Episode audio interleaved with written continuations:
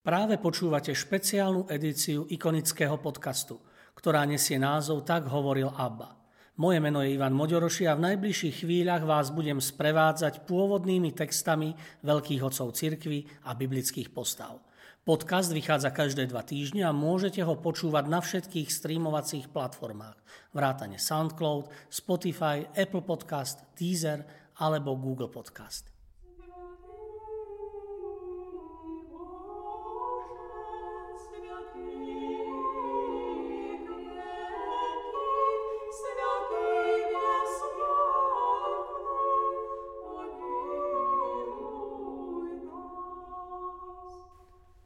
Veľkňaz Áron Áron síce zaberá v dávnych dejinách Izraelitov významné miesto, stále však zostáva v tieni svojho charizmatického brata Mojžiša.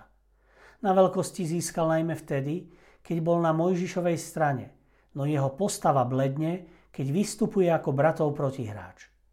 V biblickom podaní sa Áron poprvý raz objavuje ako 83-ročný, keď tiahne z Egypta do Sinajskej púšte – aby našiel Mojžiša, ktorý opustil vlast pred 40 rokmi. O prvých 80 rokoch Áronovho života sa vie iba málo. Narodil sa v Egypte, pravdepodobne okolo roku 1360 pred Kristom a jeho rodičia, otec Amrám a matka Jokebet, patrili do Lévyho kmeňa. Áron mal staršiu sestru Máriu. Keď bol ešte malý chlapček, pomohla zachrániť Mojžišový život. Áron, starší syn, bol určený za hlavu rodiny a možno dokonca aj celého Lévyho kmeňa, pretože mladšieho syna pokladali za nezvestného. Mojžiš, ktorý kedysi zabil jedného egyptiana, ušiel v strachu pred trestom do cudziny a dlhé roky o ňom rodina nič nepočula. Naproti tomu Áron zostal po celý čas poroby so svojím ťažko skúšaným ľudom v Egypte a bol známym výrečným predstaviteľom Izraelitov. Áron sa oženil s Elišebou, dcérou Aminadaba, vodcu Júdovho kmeňa. Mal s ňou štyroch synov, Nádaba, Abiuha, Eleazára a Itamara. Neskoršie židovské pramene označujú Árona za proroka a mierotvorcu medzi Izraelitmi v Egypte. Na rozdiel od výbušného Mojžiša rozmýšľal Áron zmierlivo a vyhýbal sa konfliktom. Preto slávny rabbi Hillel z 1. storočia pred Kristom žiada. Staňte sa Áronovými učeníkmi, ktorí milujú mier a pobádajú k mieru. Milujú svojich blížnych a zbližujú ich stórov. Áronov život sa zmenil, keď k nemu v Egypte prehovoril Boh. Choď na púšť naproti Mojžišovi. Áron poslúchol Boží rozkaz a šiel do púšte hľadať brata až po Boží vrch, čiže po horu Sinaj. Tam ho Mojžiš oboznámil s neslýchaným Božím poverením, aby oslobodil Izraelitov z otroctva. Keď potom Izraeliti prišli do púšte na Sinajskom poloostrove, Áron opäť prevzal úlohu hovorcu a najdôležitejšieho Mojžišovho pomocníka. Keď celá izraelská pospolitosť, zastrašená hladom a smedom reptala proti Mojžišovi, Áron k ním prehovoril. V oblaku sa zjavila Božia sláva. Avšak v jednej chvíli Áron zlyhal a podľahol naliehaniu ľudu. Tí čakali na Mojžišov návrat z vrchu Sinaj a začali byť netrpezliví. Volali, urob nám Boha, ktorý pôjde pred nami. Dovolil im urobiť sochu zlatého telaťa a uctievať ju. Keď to uvidel Mojžiš, v hneve rozbil dve kamenné tabule s desiatimi božími prikázaniami. No v tejto situácii sa ukázala Mojžišova veľkosť. Napriek rozhorčeniu nad bratovým prečinom i všetkého ľudu prosil Boha o odpustenie a dokonca Árona opäť ustanovil za vodcu Izraelitov. Potom už Áron a jeho sestra Mária až do konca života verne stáli po Mojžišovom boku. Neskôr Boh znovu zázračným úkazom určil Árona a jeho potomkov z Lévyho kmeňa pre úrad najvyššieho kniaza.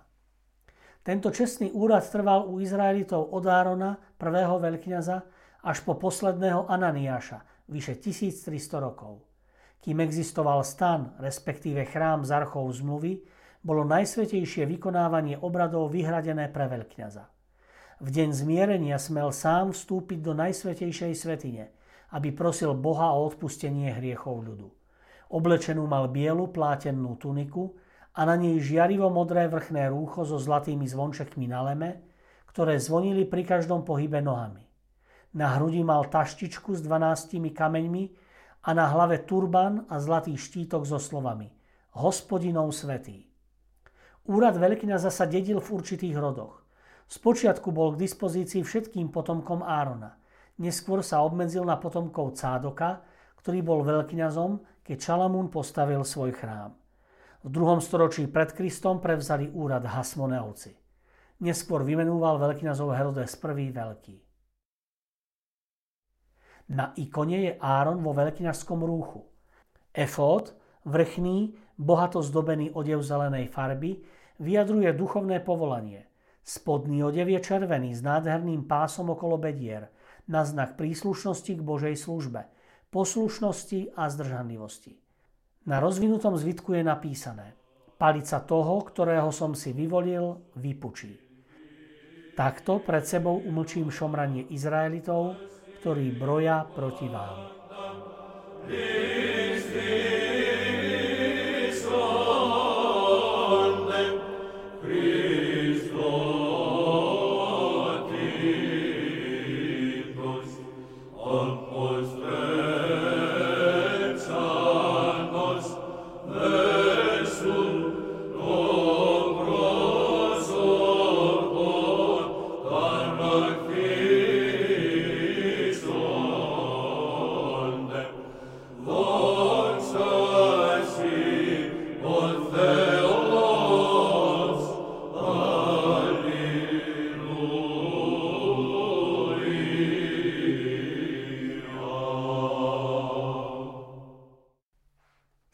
Exodus.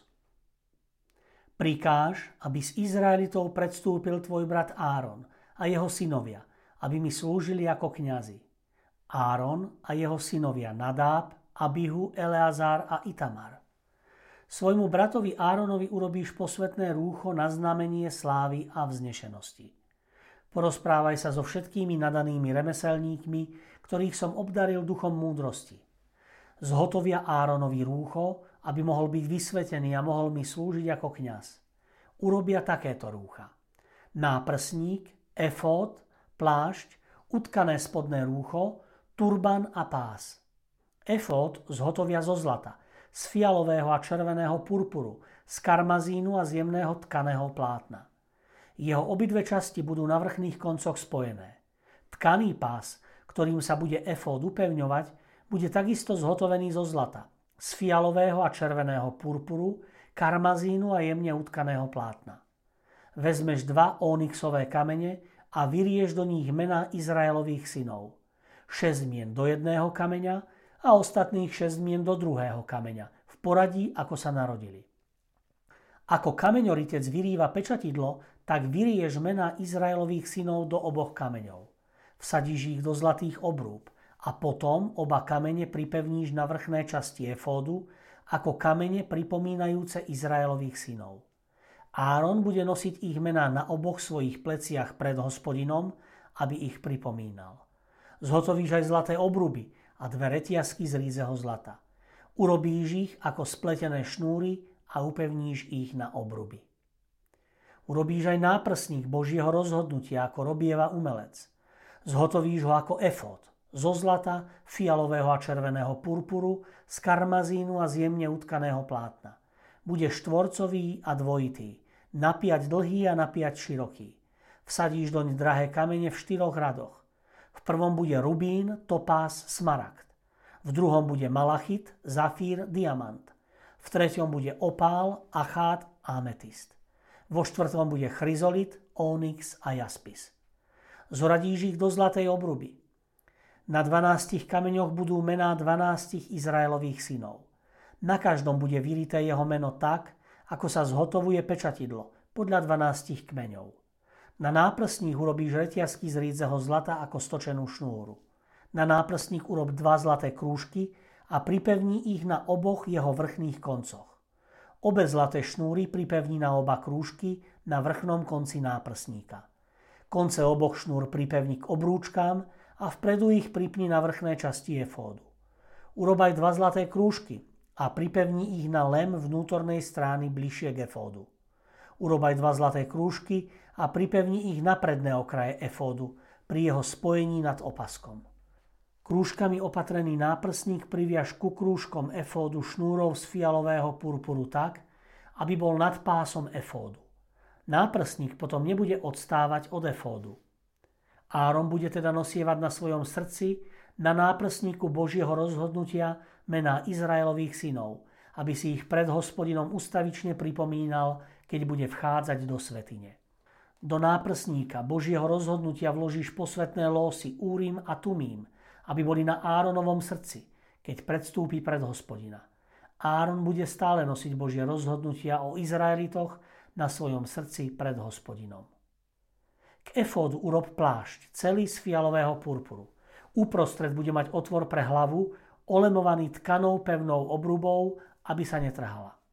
Na spodnú obrubu pripevní granátové jablka z fialového a červeného purpuru a z karmazínu. Medzi nimi budú zlaté zvončeky. Zlaté zvončeky a granátové jablká sa budú striedať po celom leme plášťa. Áron ho bude nosiť počas služby. Keď bude vchádzať do svetine pred hospodina alebo z nej vychádzať, bude sa ozývať ich zvuk na znamenie, aby nezomrel. Z rídzeho zlata urob rúžicu a vri do nej napečatidlo. Svetý hospodinov. Šnúrkou z fialového purpuru ju pripevní na turban, bude na prednej strane turbanu. Bude na Áronovom čele a on bude zodpovedný za neprávosť Izraelitov pri obetovaní toho, čo prinesú ako posvetný dar. Ružica bude stále na jeho čele, aby našli priazeň u hospodina. Utkaj spodné rúcho z jemného plátna, zhotov z neho aj turban a utkaj pestrofarebný pás. Spodné rúcha zhotovaj Áronovým synom a na znamenie slávy a vznešenosti im urob pásy a čiapky.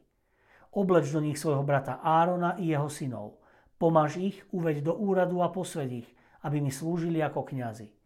Na zakrytie nahoty im urob ľanové spodky. Tie budú siahať od bedier po stehná.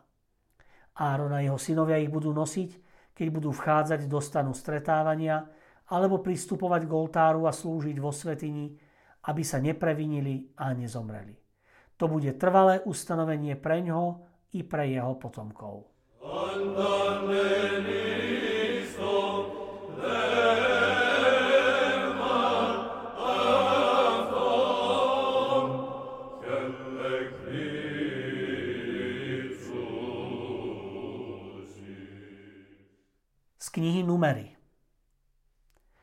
Miriam s Áronom reptali proti Mojžišovi pre jeho ženu Kušíku, ktorú si vzal. Oženil sa totiž s Kušíkou, vraveli. Hovoril azda hospodin len prostredníctvom Mojžiša? Či nehovorí aj prostredníctvom nás? Hospodin to počul. Mojžiš bol veľmi pokorný človek, najpokornejší, aký kedy žil na zemi. Hospodin hneď na to povedal Mojžišovi, Áronovi a Miriam. Vytraja, výjdite k stanu stretávania. Hospodin zostúpil v oblačnom stĺpe, zostal stáť pri vchode stanu a zvolal Árona a Miriam. Keď obaja predstúpili, povedal im, počujte moje slova. Ak je medzi vami prorok, ja, hospodin, dám sa mu poznať vo videní, budem sa s ním zhovárať vo sne. S mojim služobníkom Mojžišom to tak nie je. On je dôverníkom v celom mojom dome. S ním sa zhováram z očí v oči vo videní, nie v hádankách. On smie zazrieť hospodinovú podobu. Prečo ste sa teda odvážili hovoriť proti môjmu služobníkovi Mojžišovi? Hospodin sa na nich rozhneval a odišiel. Keď sa oblak od stanu vzdialil, Miriam bola malomocná, zbelela ako sneh. Áron sa obrátil k Miriam a videl, že je malomocná. Vtedy Áron povedal Mojžišovi. Môj pane, prosím, nedaj nám znášať trest za hriech, ktorého sme sa nerozvážne dopustili. Nech nie je Miriam ako dieťa mŕtvo narodené, ktorého telo je už čiastočne v rozklade, keď odchádza zlo na matky. Mojžiš teda volal k hospodinovi. Bože, prosím ťa, uzdrav ju. Hospodin povedal Mojžišovi. Keby jej bol otec napľul do tváre, či by sa nehambila sedem dní? Nech je na sedem dní vylúčená z tábora a potom sa doň vráti. Tak bola Miriam sedem dní von z tábora. Ľud sa nevydal na ďalšiu cestu, kým sa Miriam nevrátila do tábora. Potom sa ľud vydal na cestu z Chacerotu a utáboril sa na Paránskej púšti. Z Kádeša odišla celá izraelská pospolitosť a prišla k vrchu Hór. Na vrchu Hór, na hranici Edomska, hospodin povedal Mojžišovi a Áronovi. Áron bude pripojený k svojmu ľudu. Nevojde teda do krajiny, ktorú som dal Izraelitom, lebo ste odporovali môjmu rozkazu pri vodách Meriby. Vezmi Árona a jeho syna Eleazára a vyveď ich na vrch Hór. Vyzleč Árona z jeho rúcha a obleč do nieho, syna Eleazára, lebo Áron bude pripojený k svojmu ľudu, tam zomrie. Mojžiš urobil, ako mu prikázal hospodin a pred očami celej pospolitosti vystúpili na vrch hor. Mojžiš sňal z Árona rúcho a obliekol do nieho syna Eleazára. Tam na temene vrchu hor Áron zomrel. Potom Mojžiš a Eleazár zišli z vrchu. Celá pospolitosť sa dozvedela, že Áron zomrel a celý dom Izraela oplakával Árona 30 dní.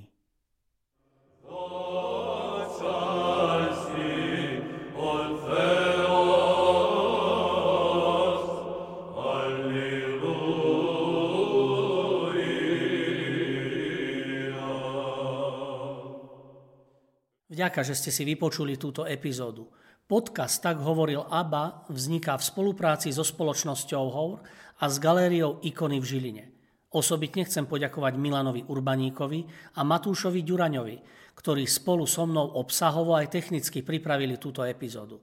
Sledujte nás ďalej na našej facebookovej stránke Ikony, kde sa dozviete všetky novinky o podujatiach v galérii a o nových dielach ikonického podcastu.